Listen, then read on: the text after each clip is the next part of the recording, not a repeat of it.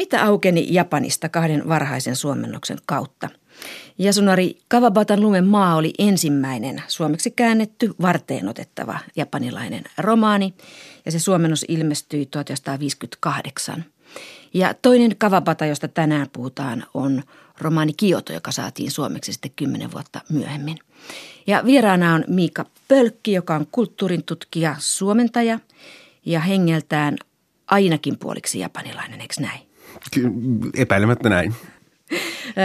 Kawabata on sulle hyvin tuttu, eikö ole? Toki se taitaa olla ensimmäisiä tarinoita, joita kun opitaan lukemaan, niin luetaan jotakin Kawabatan tarinoita. Että se on oikeastaan kaikille lapsille tuttu. Sä kävit koulua Japanissa. Kyllä. Eli Kawabata oli teille vähän niin kuin meille Juhan Jahon rautatie 50-luvun syntyneille. Epäilemättä. Millainen asema Kawabatalla on nykyään? Hän sai Nobelin 1968, niin hän on tänne varhainen nobelisti. Epäilemättä se Nobel oli äärimmäisen suuri, ei vain Kawabatalle, vaan ylipäätään Japanin kirjallisuudelle siinä mielessä, että 1800-luvun lopusta, kun tuli ensimmäisiä vaikutteita muusta maailmasta ja oikeastaan uusitellen moderni japanin kieli luotiin ja ryhdyttiin kirjoittamaan, niin tavallaan sen prosessin ensimmäinen sellainen tunnustuspiste on Kawabatan Nobel. Ja toki sen jälkeen sitä on janottu uudestaan ja uudestaan ja 90-luvulla eh, Kensaburo OSN sai. Mutta Kawabatalla on hieman eh, hankala ehkä tilanne nykyään, koska häntä luetaan kyllä, mutta ei hän ehkä ole enää – Eh, se kaikista suosituin. Tämä Lumenmaahan kirjoitettiin 1935-37, näin mä olen lukenut. Eli tämä kuvaa Japania ennen toista maailmansotaa. Kyllä, ja tämä pitkä kirjoitusprosessi kertoo aika paljon siitä, mikä se valmis romaanikin on, koska monet lauseet ovat täysin runon, runomaisesti eteneviä ja vaikutelmista, tunnelmista toiseen pikkuhiljaa kerrostuva tapa kertoa, niin – siinä on aika paljon sen vanhan ketjurunoudenkin perinnettä. Tavallaan se moneen kertaan kirjoitettu ja pikkuhiljaa kasautuva kuvasto, niin senhän aistii vieläkin romaanista, eikö totta? Joo, mutta onko tämä tuota Japanis, japaniksi niin kauhean vaikea sitten, jos tämä on niin tuolla tavalla kerroksellisia, kerroksellista runoutta? Ei, se on itse asiassa hyvinkin tota, suggestiivinen, koska se antaa ymmärtää – oikeastaan lauseet antaa ymmärtää ja koska romaani vetoaa kuitenkin aika pitkälle ihmismielen tuntemuksiin ja erottiseen viritykseen ja tämän tyyppisiin asioihin, niin se antaa ymmärtää tyyppinen kerronta, niin sehän luo sitä intensiteettiä siihen tunnelmaan. Että ei se, ei se missään mielessä vaikea ole. Tämä ilmestyi kokonaisena sitten sodan jälkeen, eli vuonna 1947. Vaikuttiko se sen vastaanottoon, että se oli kirjoitettu ennen sotaa ja ilmestyi sodan jälkeen? Sotahan oli aika dramaattinen Japanillekin. Epäilemättä ja e, romanista on luettu paljon sitä, että koska päähenkilö, jos hän on nyt päähenkilö, henkilö, mutta siis tämä mies Shimamura, niin hänen nimensä myös tarkoittaa saaria ja kyliä. Ja koska on kyse lumemaasta, niin on aika helppo ollut sodan jälkeen lukea, että romaani myös kuvaa – Japanin saaristoa, niitä pieniä kyliä ja sitä lumeen vaipumisen vuosia, sota-aikaa, eh, jossa sitten on pientä, pientä kipinää kuitenkin ollut olemassa. Tarinassa on ihan se, kun lukee tälle niin realisti, realistisesti tämän, niin tässä on niin kolme päähenkilöä. On toi tokiolainen Shimamura, keski-ikäinen mies, jonka tuossa mainitsit. Sitten on keissa nimeltä Komako ja sitten on Joko, menikö nimi oikein? Kyllä. Ja tämmöinen toinen arvoituksellinen tyttö. Ja tämä tapahtuu lumen maassa. Ja tämä alue on edelleen luminen, edelleen olemassa. Sä linkkasit tämmöiseen lehteen linkin, ja lehdessä kerrottiin juttua tästä lumen maasta, eli paikoista, miltä ne näyttävät nykyään. Ee, joo, tämä tota, alue on Keski-Japanissa Tokiosta pikkusen Japanimeren puolelle vuoriston – solien keskellä oleva alue. Ja se on juuri se seutu, jonne Siperiasta tulevat lumimyrskyt ja lumipilvet suunnilleen laskevat lumensa.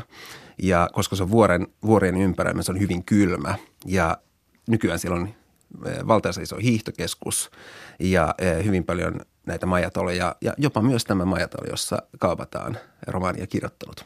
Joo, joo. Siinä sanotaan, että se on museona nykyään. Kyllä. Oletko käynyt siellä? Mä oon käynyt joskus siellä, joo, kyllä. Ä, oliko siellä kavapata tunnelma? Se, siellä oli sellainen tota, vaatteiden kuivattamiseen käytettävien tästä aineiden haju. Että siinä on hyvinkin sellainen niin tunkkaisen museon tuoksu. Kirja Lumenmaa tuli siis suomeksi 1958 ja sen suomensi Yrjö Kivimies. Englannin ja saksankielisten käännösten pohjalta tuohon aikaan ei kukaan vielä suomentanut meille ilmeisestikään suoraan Japanista. Tämä kirja alkaa siitä, että ollaan junassa matkalla vuoristoon Kylpylään ja siellä on tämä tokiolainen Shimamura on menossa tapaamaan naista, jonka vain hänen kätensä tai hänen etusormensa muistavat. Ja hän itsekin ihmettelee tätä havaintoaan junassa ja tässä on lukijana Ville Tiihonen.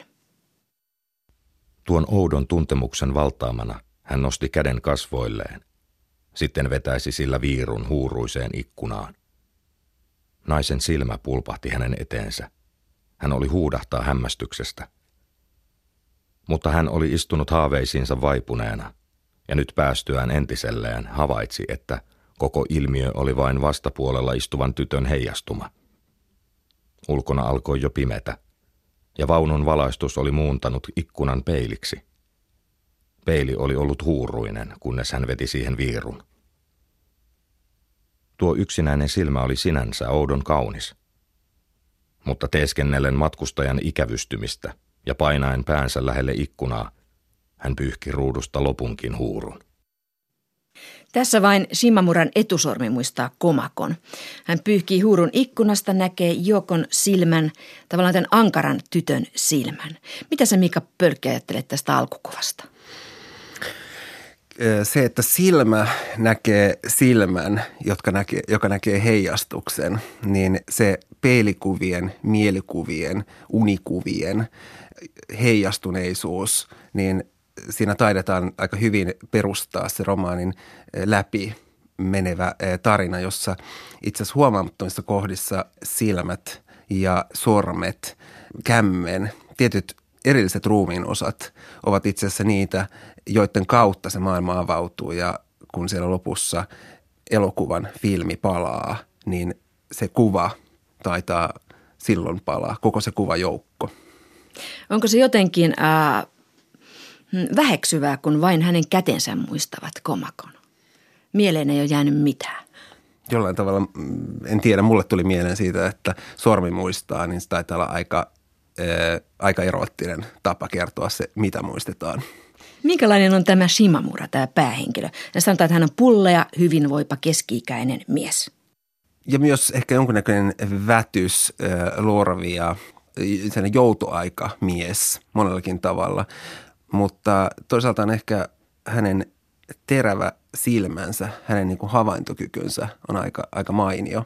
Ja kyllä hän tuo mieleen aika monta klassisenkin kirjallisuuden hahmoa – koska tämä asetelma jollain tavalla antaa ymmärtää, että hän on tietyllä tavalla vanhan kiinalaisen legendan härkäpaimen ja e, sitten nämä naiset ovat kutojattaria ja ne ovat ne, jotka lopulta tapaavat kerran vuodessa siellä taivaan sillalla.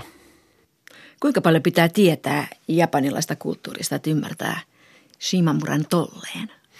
Ö, ei välttämättä, siis toki ne tarinat, jotka tulevat mieleen, niin ne varmaan ovat sellaisia paikallisia – mutta Shimamuran niin sanottu naisen jano tai tietty elämänvoiman etsintä, niin se, se taitaa puhutella riippumatta, missä ollaan. Joo, koska huolimatta siitä, että hän on vätys vähän niin kuin sanoit tuossa, niin hän kuitenkin näissä omissa huomioissaan on aika rehellinen. Hän on rehellinen myöskin itselleen. Hän ei pidä itseään tavallaan vähemmän vätyksenä. Kieltämättä ja monesti on sanottu, että Kaabatan hahmot, etenkin esimerkiksi Shimamura, on jollain tavalla vähän eteerisiä. Mutta jollain tavalla musta ainakin tuntuu, että tässä romaanissa on paljon aistiherkkää, silmäherkkää, mutta toisaalta siellä kuplii alla lähes raivoisa elämän nälkä ja toisaalta kyky elää – Shimamura on perheellinen mies, mutta hän ei selvästikään tee mitään ihan konkreettista työtä, eli hän saa elantonsa jostain muualta. Hän on länsimaisen tanssin ihailija. Hän kirjoittaa länsimaista tanssista erilaisia tutkimuksia, koskaan näkemättä yhtään esitystä. Mitä tämä kertoo Shimamurasta? Se kertoo varmaankin hyvin paljon siitä ajasta, jolloin tämä romani on kirjoitettu, koska valtaisa määrä kaiken näköistä tanssista, eh, kuvataiteeseen, öljymaalauksiin, musiikkiin, vyöryi länsimaista Japaniin. Ja eh, toki joitakin teatteriryhmiä tai tanssiryhmiä kävi, mutta oikeastaan kukaan ei ollut nähnyt. Niitä luettiin tai katsottiin kuvia ja kuviteltiin, että mitäköhän se mahtaa olla – niin ainakin minusta Shimamurassa on paljon sellaista käänteistä ironiaa siitä, että me kuvittelemme ne, mitenköhän ne kuvittelee meidät. Eli Shimamura on vähän niin kuin aikansa mies kuitenkin. Eli 30-luvun puolen välin japanilainen mies. Palataan tähän junaan ja tähän ikkunasta heijastuvaan tyttöön. Junan valaistus ei ollut erityisen kirkas, eikä heijastus ollut yhtä selvä kuin oikeassa peilissä – Tämä hämyisyys sai Shimamuran unohtamaan, ettei hän katsonutkaan peiliin. Tytön kasvot tuntuivat leijailevan ulkona iltavuoristossa. Silloin juuri valonsäde paistoi kasvoihin. Peilin heijastuma ei ollut tarpeeksi voimakas tehdäkseen olemattomaksi tuon ulkopuolisen valon, eikä valo ollut kyllin kirkas himmentääkseen heijastuskuvan. Valo liikkui kasvojen poikki niitä valaisematta. Se oli kaukaista, kylmää valoa. Miika Pölkki, minkälainen on tämä Jouko, tämä tyttö, jonka ankara silmä heijastuu tästä junan ikkunasta? Hän on aika pienessä osassa tässä kirjassa tavallaan niin kuin, hän ei ole framilla kauheasti, mutta hän on siellä taustalla koko ajan. Hän on tässä alkukuvassa ja hän on loppukuvassa. Hän luo tavallaan sen tietyn jännitteen tähän tarinaan. Epäilemättä ja se, että Joukosta ei oikeastaan koskaan tule hahmotettavaa, selkeää hahmoa – ehkä hän jollain tavalla vertautuu jopa nukkeen johonkin tavoittamattoman kuvajaiseen. Eh, kun taas tämä toinen nainen Komako on aika rempse, rempseä, puhelias, liikkeeltään eh, sutjakas hahmo, niin en tiedä kumpaan tai miten oikeastaan Shimamuran halu liikkuu, koska taitaa olla niin, että se Jooko on se siellä pohjalla oleva perimmäinen hahmo, mutta sellaista ei koskaan voi saavuttaa. Että ainakin mulle tulee sellainen olo, että, että se, se hahmottomuus on juuri se osoitus siitä, että mihin päin romaani on menossa.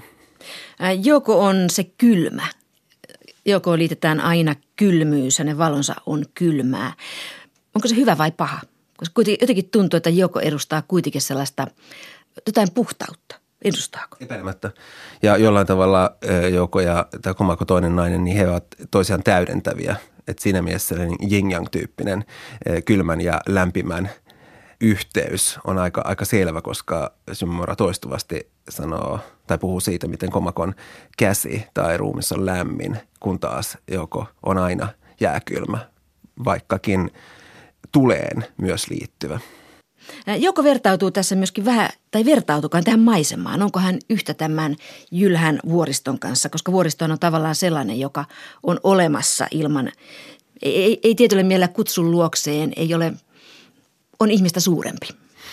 Epäilemättä niin, ja toisaalta on se, mitä kaikista näistä henkilöhahmoista käy ilmi, miten me saadaan kiinni lukijana, niin se kaikkihan kerrotaan erilaisen veteen liittyvien asioiden, eh, lumen, rännän, kuumien kylpyjen tai sitten vuoret, niiden ruska, puut ja tämän tyyppisen kautta. Ja se tuo mieleen vuoret ja vedet, joka on se ehkä perustavi itä-asialainen eh, tapa hahmottaa maailmaa. Että maailmassa on, on vuoret ja vedet ja se on perusta, johon kaikki jäsentyy. Ja jollain tavalla tuntuu, että nämä hahmot ovat mitä suuremmassa määrin juuri tämän tyyppisessä ympäristössä. Kun ajattelee, että tämä on tullut silloin 50-luvun lopulla Suomeen, niin tämä maisema on ainakin sellainen, mikä tulee ensimmäisenä Japanista mieleen. Tämä on vähän tällainen niin kuin tussipiirros. Kyllä. Tulee siinä se. Ja tussipiirros on juuri se, jossa se, ne vuoret ja vedet tyyppinen maailma hahmotetaan ehkä parhaiten. Että kieltämättä siinä mielessä mielikuva niin kuin, taitaa olla hyvin samansuuntainen. Se väriskaala tässä kirjassa on aika jännä, koska tässä puhutaan aika paljon väreistä, mutta värit on aina vain musta ja valkoinen. Vaatteessa vilahtaa vähän punaista ja kerran vilahtaa sininen viitta silloin, kun komako, komakoa kuvataan asemalaiturilla tässä alussa. Mutta näin vähän värejä. Mutta ehkä ehkä tämän romaanin yksi hienoimpia piirteitä on juuri se, että tässä on sävyissä on se kaikki. Tavallaan ei tarvita, kun se mainitsemassa tussipiirros mustaa ja valkoista. Ja sen värit, tai, värit ovat ne, mutta ne sävyt, jotka siitä syntyvät, niin ne ovat tavallaan loputtomia ja niitä voidaan vaihdella. Ikkuna oli pimeä, kun he saapuivat pikkuasemalle. Peilin lumous häipyi häipyvän maiseman keralla. Jokon kasvot viipyivät siinä. Mutta kaikesta hänen huolenpitonsa hartaudesta huolimatta, Shimamura havaitsi hänessä läpikuultavaa kylmyyttä. Hän ei pyyhkinyt ikkunaa, kun se huuruuntui jälleen. Kun ajattelee sitä, että minkälaisen Japanin tämä lumen maa toi Suomeen silloin 1958, niin ainakin tämän uuden painoksen kansilehdellä vakuutetaan, että, että tämä herkän surumielinen sävy kiehtoo ja ihastuttaa yhä hieno vireisyydellään.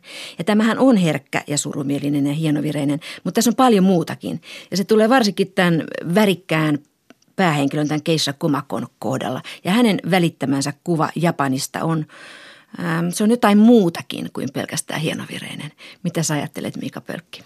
Epäilemättä, tai missään nimessä ole varjoihin pakenevaa pelkkää aavistelua, vaan se on täynnä suunnatonta elämän elämän sykettä. Juuri tämä Komako-hahmo on ihan, ihan ilmiselvä siitä. Ja tavallaan Kaupatasta on monesti sanottu, että hän kirjoittaa hiljaisuudesta, kuolemasta ja surumielisyydestä. Ja esimerkiksi Nobelin saatuaan, niin hän, hänet pistettiin poseeraamaan perinteisesti japanilaiset asut päällä, asu päällä sen eh, puutarhoissa, että sillä tavalla voitiin vahvistaa tätä mielikuvaa. Mutta eh, oikeastaan hän kulki usein rääsyissä ja viihtyi illalla myöhään kaikenlaisissa epämääräisissä paikoissa. Eli tavallaan hänen vallaton elämänhimonsa, janonsa, niin se ei välttämättä vastaa sitä. Ja tämä romaani on minusta hirveän hyvä, hyvä osoitus siitä, että ne molemmat ääripäät mahtuvat samaan. Lukijana ei ehkä ihan täysin ymmärrä tätä Shimamuraa eikä ehkä Jokoakaan, vaikka heistä tulee kaikista selvimmin se tyypillinen japanilainen hillitty, pidättyväinen mustavalkoinen harmaa kuva. Ehkä lukijana ymmärtää kaikista eniten tätä Keissa Komakoa, joka kuitenkin luo ihan toisenlaisen kuvan kuin mitä on se japanilainen kaunis hillitty tussipiirros. Tässä on aika käsittämättömiä käytöstapoja tällä Komakolla. Tämä on hyvin rohkea joissakin asioissa, eli kertoo suhteistaan vapaasti. Hirveän pidättyväinen jossakin asioissa, eli ei selvitä suhteitaan Jokon kanssa. Hän on hyvin omapäinen. Epäilemättä, hyvinkin, hyvinkin näin.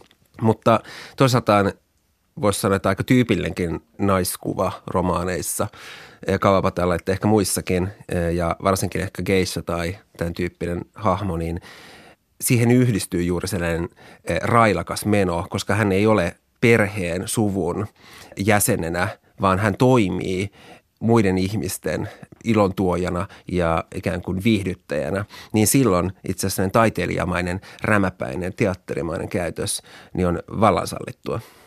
Tässä kirjassa on aika railakkaita juominkeja, johon ei osallistu Shimamura, mutta joissa työskentelee Komako. Ja Komakoa kuvataan, että hän horjuu, huojuu, hoippuu. Hän huutaa tullessaan, kun hän niin kuin kömpii käytävää pitkin Shima, Shimamuran luokse aina öisin. Tai ollut varmasti silloin 50-luvun lopulla aika erikoinen kuva, koska Suomessa naiset, ainakaan keskiluokkaiset naiset eivät juuri viinaa päin katsoneet tuolloin. Mä luulen, että tämä on hyvinkin itse asiassa uskollinen kuva sen ajan eh, naisille, jotka eivät ole ehkä äitiroolissa, mutta jos he olivat ravintolassa tai majatalossa tai kesätalossa töissä, niin hyvinkin näin. Ja itse asiassa eh, sama meno jatkuu. Tämä, tämä kuva Komakosta eh, löytyy jokaisen Japanin kylän ja kaupungin, kaupungista yhä edelleen. Keissan asema ei ainakaan Komakolla, siis tämäkin on mustakin niin kuin hyvä ja jännä tässä kirjassa, että tässä ei Kavapata ei mitenkään ihannoi tätä keissakulttuuria välttämättä. Että Komakon asema on, hän on puolittain palvelija, hän on sidoksissa vähän niin kuin velkavankeudessa tietyllä lailla. Minkälainen on keissan asema nykyään sitten? Onko vieläkin komakoita, sanot, että on?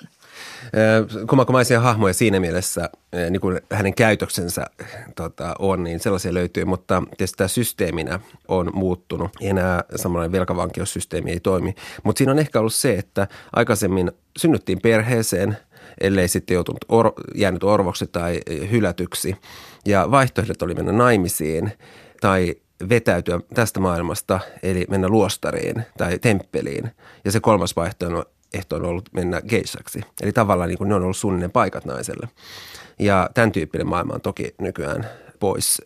Enää varsinaisesti geishoja esimerkiksi ei enää juuri mennä riittää, kukaan ei halua niin vaivalloisen koulutukseen.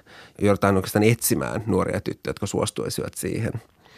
Ja siitä on tullut aika pitkälle tästä tuettua kulttuurista toimintaa, koska se asiakasympäristö, ne valtavat juhlat, joita on voitu hulppeita juhlia pitää ja kutsua geishoja, niin sellaisia ei näin kyetä järjestämään.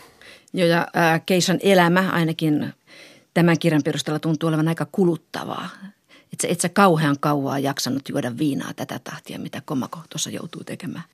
Mutta kyllä varmaan näinkin, mutta kyllä aika monet, monet jaksavat hyvinkin pitkään ja tietysti vuosien tota, juhlimisen jälkeen, niin jos siirtyy ikään kuin emännäksi vastaamaan nuoremmista keisatytöistä, niin silloin tietysti helpottaa se juhlausuus, mutta ehkä kerran tässä maailmassa, niin aina siinä maailmassa taitaa olla keissoilla yleensä se tarina.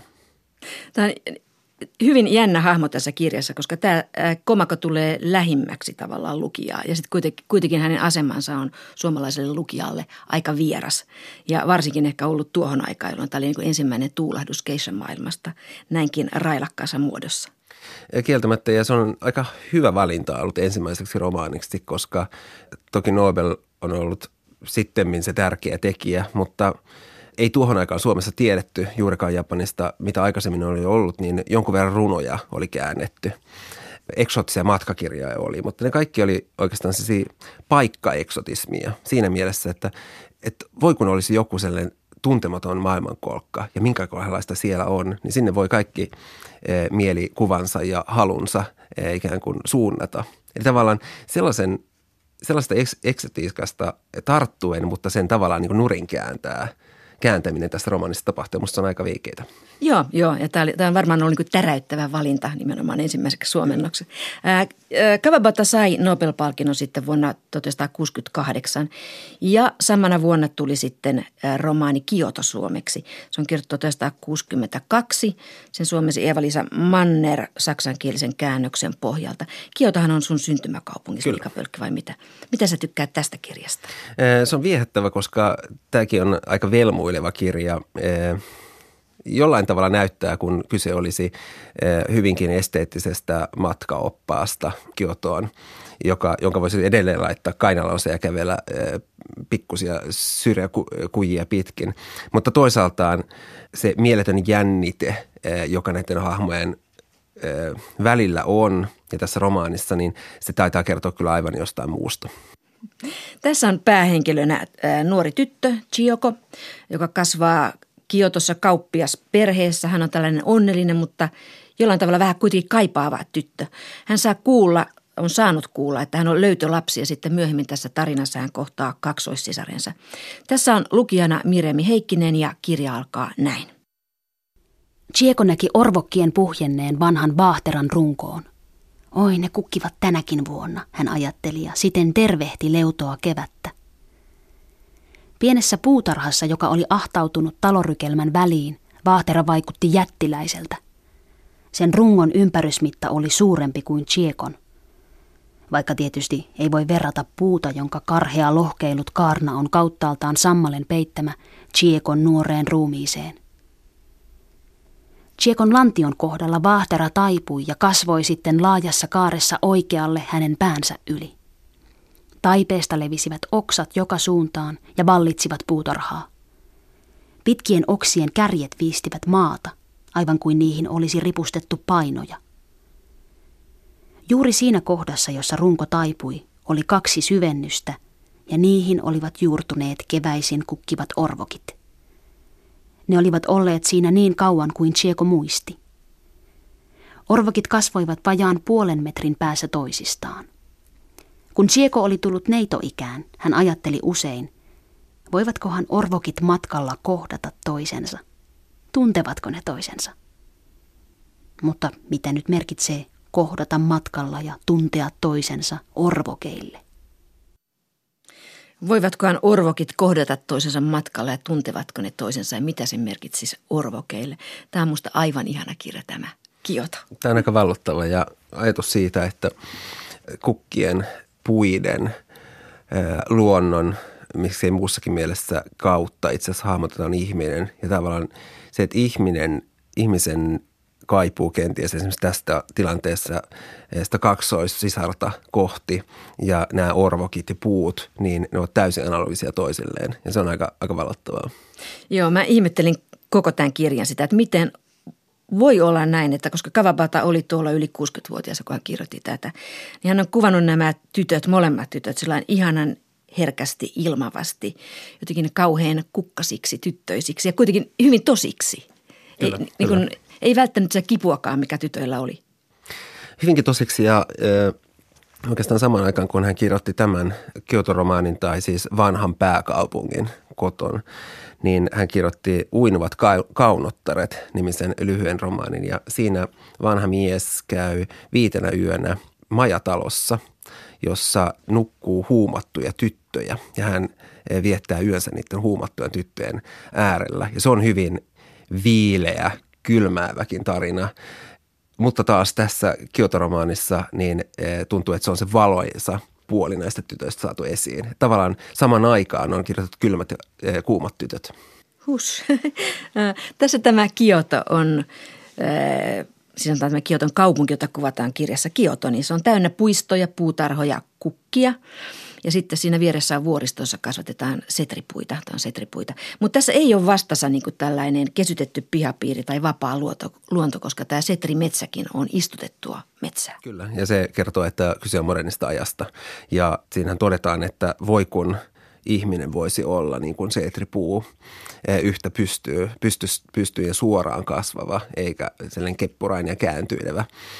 Mutta silti kun kerran nämä puut ovat istutettuja, se tarkoittaa, että myös sellainen tyttö tai ihminen voi kasvaa vain jos se istutetaan ja kasvatetaan sellaiseksi. Eli kyse ei ole mistään luonnosta tulevasta, vaan siihen tarvitaan ihmisen kättä.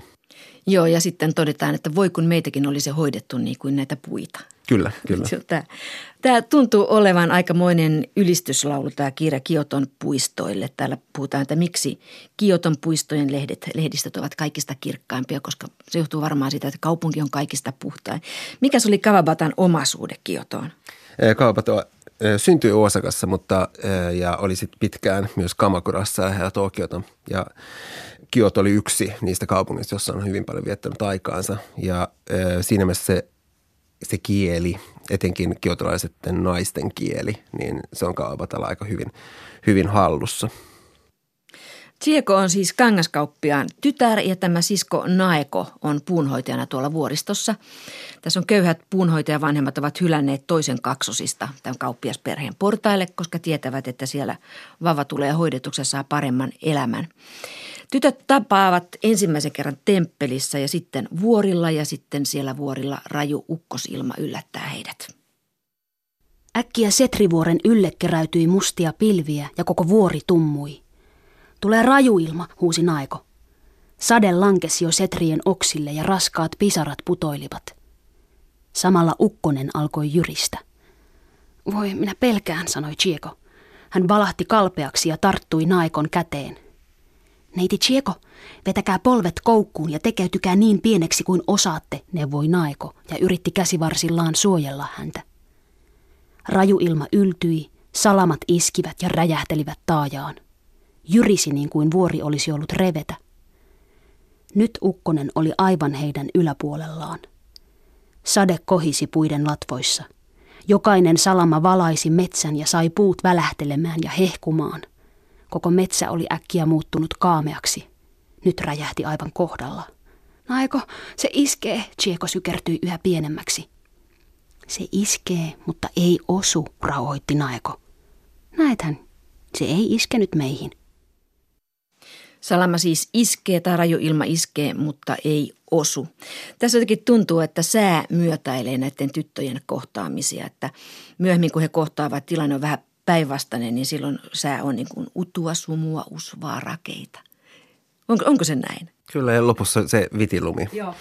Se on se ehkä perinteisin, perinteistä tuleva tapa kertoa, koska mitä oikeastaan tiedetään näistä tytöistä, niin se, mihin he ovat pukeutuneet, mitä heillä on päällään, tai esimerkiksi kasvon ilmeet, mutta oikeastaan kaikki se, mikä liikkuu mielessä tai tuntemukset, niin nehän kerrotaan vallitsevan ilman, sään, veden kautta. Tässä kuvataan tässä Kiotossa myös aika paljon tästä muuttuvaa maailmaa. Että tässä kerrotaan, miten Chioko kattaa pöydän ja tarjoilee papuja tai ostaa tällaisia perinteisiä kaalikääryleitä tai kääryleitä. Mutta toisilla tytöillä on eurooppalainen puku ja matalat kengät. Chiokolla toki on vielä epämukava kimono, sanotaan näin. Kyllä kieltämättä se murrosvaihe – perinteessä pysyvissä perheissä, niin kuin tämä Chiekon perhe, johon hänet on adoptoitu ja sen takia hän on ehkä vielä suurempi velvoite jatkaa. Ja sitten taas ne, jotka ovat ehkä vapaita ajatuksesta, että heidän pitäisi jatkaa esimerkiksi samaa liikeyritystä tai pitää tavallaan huoli siitä, että suku tietyllä tavalla tai perhe tietyllä tavalla jatkuu. Niin musta sen tyyppinen jännite tässä on aika hyvin tavoitettu ja se taitaa olla ollut juuri sen ajan yksi isompia kysymyksiä. Tämä ilmeisesti kuvaa juuri sodan jälkeistä tai niin kuin 50-luvun lopun Kiotoa. Täällä sanotaan näin, että, että Kioton vanha kaupunki on muuttumassa hotellikortteleiksi ja Kioton ympäristö muuttuu tehtaiksi. Tätä hieman tämä vanha kauppias Chiokon kasvatusisä manailee. 50-luvulla, kun teollisuus pääsi tavallaan käyntiin, niin silloin itse asiassa ajateltiin, että – on paras päästä kaikista vanhasta eroon. Kun niitä kerran ei pommitettu, niin puretaan sitten itse, koska tavallaan sitä vanhaa vanhaa koettiin ehkä jopa taakkana. Ja siinä mielessä se ei ollut mitenkään nostalgian kohde. Se oli lähinnä sellainen ajatus, että nyt uusi maailma alkaa ja jopa vanhaan kaupunkiin, jopa vanhaan Kiotoon, niin se uusi maailma pitää tulla. Ja jotenkin tuntuu, että Kawabata ei pidä sitä ihan pelkästään pahana juttuna, tai pitääköhän, hän sanoi jossain kohtaa näin, että, että tuhatvuotinen kaupunki oli ensimmäisenä omaksumassa länsimaisia uutuuksia, se tiedetään. Se on kiotolaisluonteen yksi piirre. Hän niin kuin hyväksyy sen. Kieltämättä, ja Kioton, Kioton loisto ei koskaan olisi ollut ilman muualta tulijoita ja muualta omaksuttua aineistoa, koska alkujaankin Kiina ja sitten Korean kautta tulivat vaikutteet ja siitä tavallaan Kioton kukoistus alkoi, niin ajatus siitä, että modernisaatio alussa 1800-luvulla oli ehkä seuraava iso, iso aalto ja sodan jälkeen taas on ehkä se kolmas aalto, jolloin taas on uusi, uudest, ikään kuin luotava nahkansa. Luotiinko kaunis nahka vai ruma nahka? Mitä ajattelet? Se varmaan on siitä katsovasta silmästä kiinni, eh, mutta sanotaan, että kerroksia ainakin on. Eli siinä mielessä se tapa rakentaa täysin uutta vanhan viereen. Tai kimonokauppian tytär ja sitten modernisti autolla kahvilaan ajava tytär, niin kulkevat rinta rinnan. Ja ehkä se jännite on se, mikä tekee kiinnostavaksi ympäristöä ja toisaaltaan se tapa yhdistellä asioita, niin se on aika periaapalaista. Tässä Kiotokirjassa kuvataan myös hyvin paljon muuttuvia asenteita. Ja ne on todella aika, aika yllättäviä, että ahaa, että, että Kavapata on pannut näin paljon muutoksia tähän yhteen kirjaan. Täällä esimerkiksi poistetaan tämä taikausko kaksosista. Isä, isä sanoo näin, että, että 20 vuotta sitten vielä kaksosia säikyttiin, mutta mitäs nyt enää tehdään näin? se on aika yllättävää, koska tavallaan kaksosmotiiveja ja kaksostarinoitahan maailmastaan joka kulmasta löytyy. Ja se on ollut tällaisen pelottavien kummitustarinoiden keskeisen niin kuin motiivi. Ja, kyllä, ja tavallaan tässä tämänkin aikakauden ihmiset ovat varmastikin kuulleet niitä tarinoita, niin tavallaan se, onko tuo toinen, onko se minä vai onko, onko se joku muu, onko se oikeastaan korvike toiselle ihmiselle vai ei ole, vai mit, mit, mistä on kyse, niin tavallaan se ihmisen epävarmuus niin on aina kerrottu kaksosten kautta. Et siinä mielessä se on aika mielenkiintoista, että tämä isä sanoo näin. Ja isä, joka on muuten aika vanhoillinen. Kyllä. Ja tuntuu kuitenkin, että tytöille, varsinkin tälle setripuutytölle, naekolle, niin tämä kaksosuus on aika järkyttävä juttu. Hän luulee olevansa sitten koko ajan vain Chiokon korvike. Kyllä, ja sen takia hän ei myöskään kykene jatkamaan elämänsä eteenpäin, vaikka tämä kimonon vyön obin tekijä tuo hänelle vyön ja olisi halukas tekemään toisenkin vyön ja ikään kuin viekottelemaan, niin tämä puiden keskellä kylässä asuva tyttö kieltäytyy. Eli hän ei haluakaan moderniin maailmaan eikä edes avioon. Ei, hän lähtee äh, aamuyöstä lumiseen maisemaan, mutta mä tavallaan olen toiveikas hänen suhteensa, koska tässä, tässä kirjassa on niin paljon näitä asennemuutoksia. Täällä muun muassa tämä isä, tämä vanhoillinen isä huutaa täällä, että mitä kaupan väestä, mitä naapureista. Eli hän tyrmää tässä nyt sen käsityksen, että japanilaisille toisten mielipide olisi kauhean tärkeä.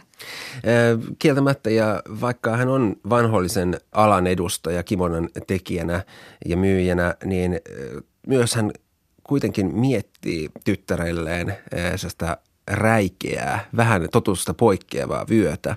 Eli siinä mielessä hän, hän on tavallaan edistysmielinen, mitä suurimmassa määrin, ehkä enemmänkin jopa kuin äitinsä. Ja kun Chiokolle haetaan puolisoa, niin hän saa puolisokseen tämmöisen räväkämmän pojan, joka jätetään perinnöttömäksi sen takia, että, että hänen on aika olla omillaan. Sekin ei tunnu ihan saa perinteiseltä japanilaiselta vai mitä? Kieltämättä siinä on jonkunnäköinen katkos. Ja kuitenkin tämä, tämän pojan isä sanoo, että perinnötön ei ole aina onneton. Eli tässä mennään koko ajan niin kohti uutta aikaa tässä kirjassa. Mennään. Yhtäkkiä, joo, epäilemättä ja yhtäkkiä tavallaan siellä alkaa tulla sellaisia ajatuksia yksilöllisyydestä, jotka ei ehkä ole ihan olleet niitä tai sotaan, aika, sotaan asti sellaista ehkä ei ole ollut, mutta tavallaan yhtäkkiä eh, ajatus siitä, että täällä on yksilöitä, niin eh, se taitaa pikkusen pilkistää. Joo, ja perheen ja suvun asema myöskin tässä tavallaan kyseenalaistetaan, koska sekä Chiokon isä että tämän tulevan sulhasen isä ovat sitä mieltä, että löytölapsi, mitä se merkitsee? Ja vaikka aikaisemmin ajatus löytölapsesta olisi ollut hyvinkin äh, häpeiltävä – ja sitten myöskin tässä kumotaan vanhempien mielipide, koska isä sanoo tämän avioliiton kohdalla, että pitäisi kysyä näiden nuortenkin mieltä. Vai lueks mä tämä jotenkin liian positiivisesti? Ei, ei, ei päällemättä tota, näin on. Päättäköön itse on vanhempien mielipide, mikä on aika yllättävää. Eli tästä kirjasta tulee ihan ihmeellinen kuva Japanista, tai tuli siihen aikaan. Hmm. Naiko suostuu tulemaan vain yhden kerran äh, Chiekon luo, luokse kylään ja sinä yönä sataa lunta. Jospa onni onkin tässä – hän kuunteli sateen helinää katolta. Chieko näki, miten tarkkaavaisesti Naeko kuunteli. Tihkusadetta, rakeita, räntää, kysyi Chieko hievahtamatta. Niin, tai ehkä lunta, lumihileitä. Lunta? Hyvin hiljaista, vain vitilunta, hiukkasia. Lumen pölyä. Kotona Setrikylässä tulee usein sellainen vitilumen pyörre – kun teemme työtä, emme piittaa siitä, mutta havutupsut setrien latvoissa tulevat valkeiksi kuin kukat, ja sitten myös paljaiden puiden oksankärjet saavat sokerin valkean kuoren, puheli Naeko. Se on kaunista. Chieko kuunteli. Toisinaan tuollainen tuisku menee nopeasti ohi, muuttuu rännäksi ja sitten taas vedeksi. Avataanko sadeluukku? Niin saadaan nähdä, sanoi Chieko ja aikoi mennä ikkunaan, mutta Naeko esteli. Ei, anna olla, on kylmä, ja unikuvamme vitilumesta haipuisi. Unikuva. Unikuva, niin sinä sanot usein. Unikuva. Hymy lehahti naikon kasvoilla. Siinä oli myös surun häive.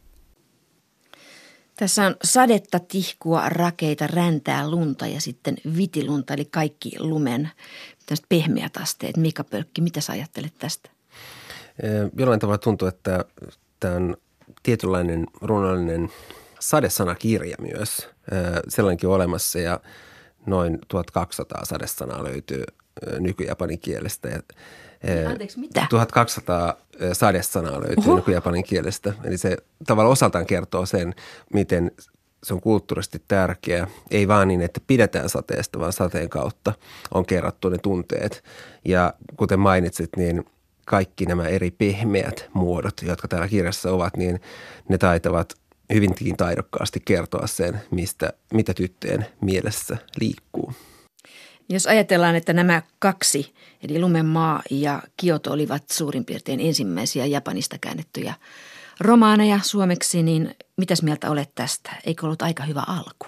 Aika hyvä alku ja myös voisi sanoa, että etenkin suomen kieleen, koska lumeen herkistyminen on jollain tavalla lähestyttävää. Jos ensin olisi kerrottu jostain hyvinkin etäistä asioista, niin eh, ehkä japanilainen moderni kirjallisuus olisi jäänyt vieläkin kummallisemman oloiseksi, mutta tavallaan lumisesta maisemasta, vahvoista tunteista, joita ei välttämättä sanota, niin sehän hyvinkin rimmaa suomalaisen mielen maisemaan. Eli tavallaan lähtö on ollut hyvin kotoinen.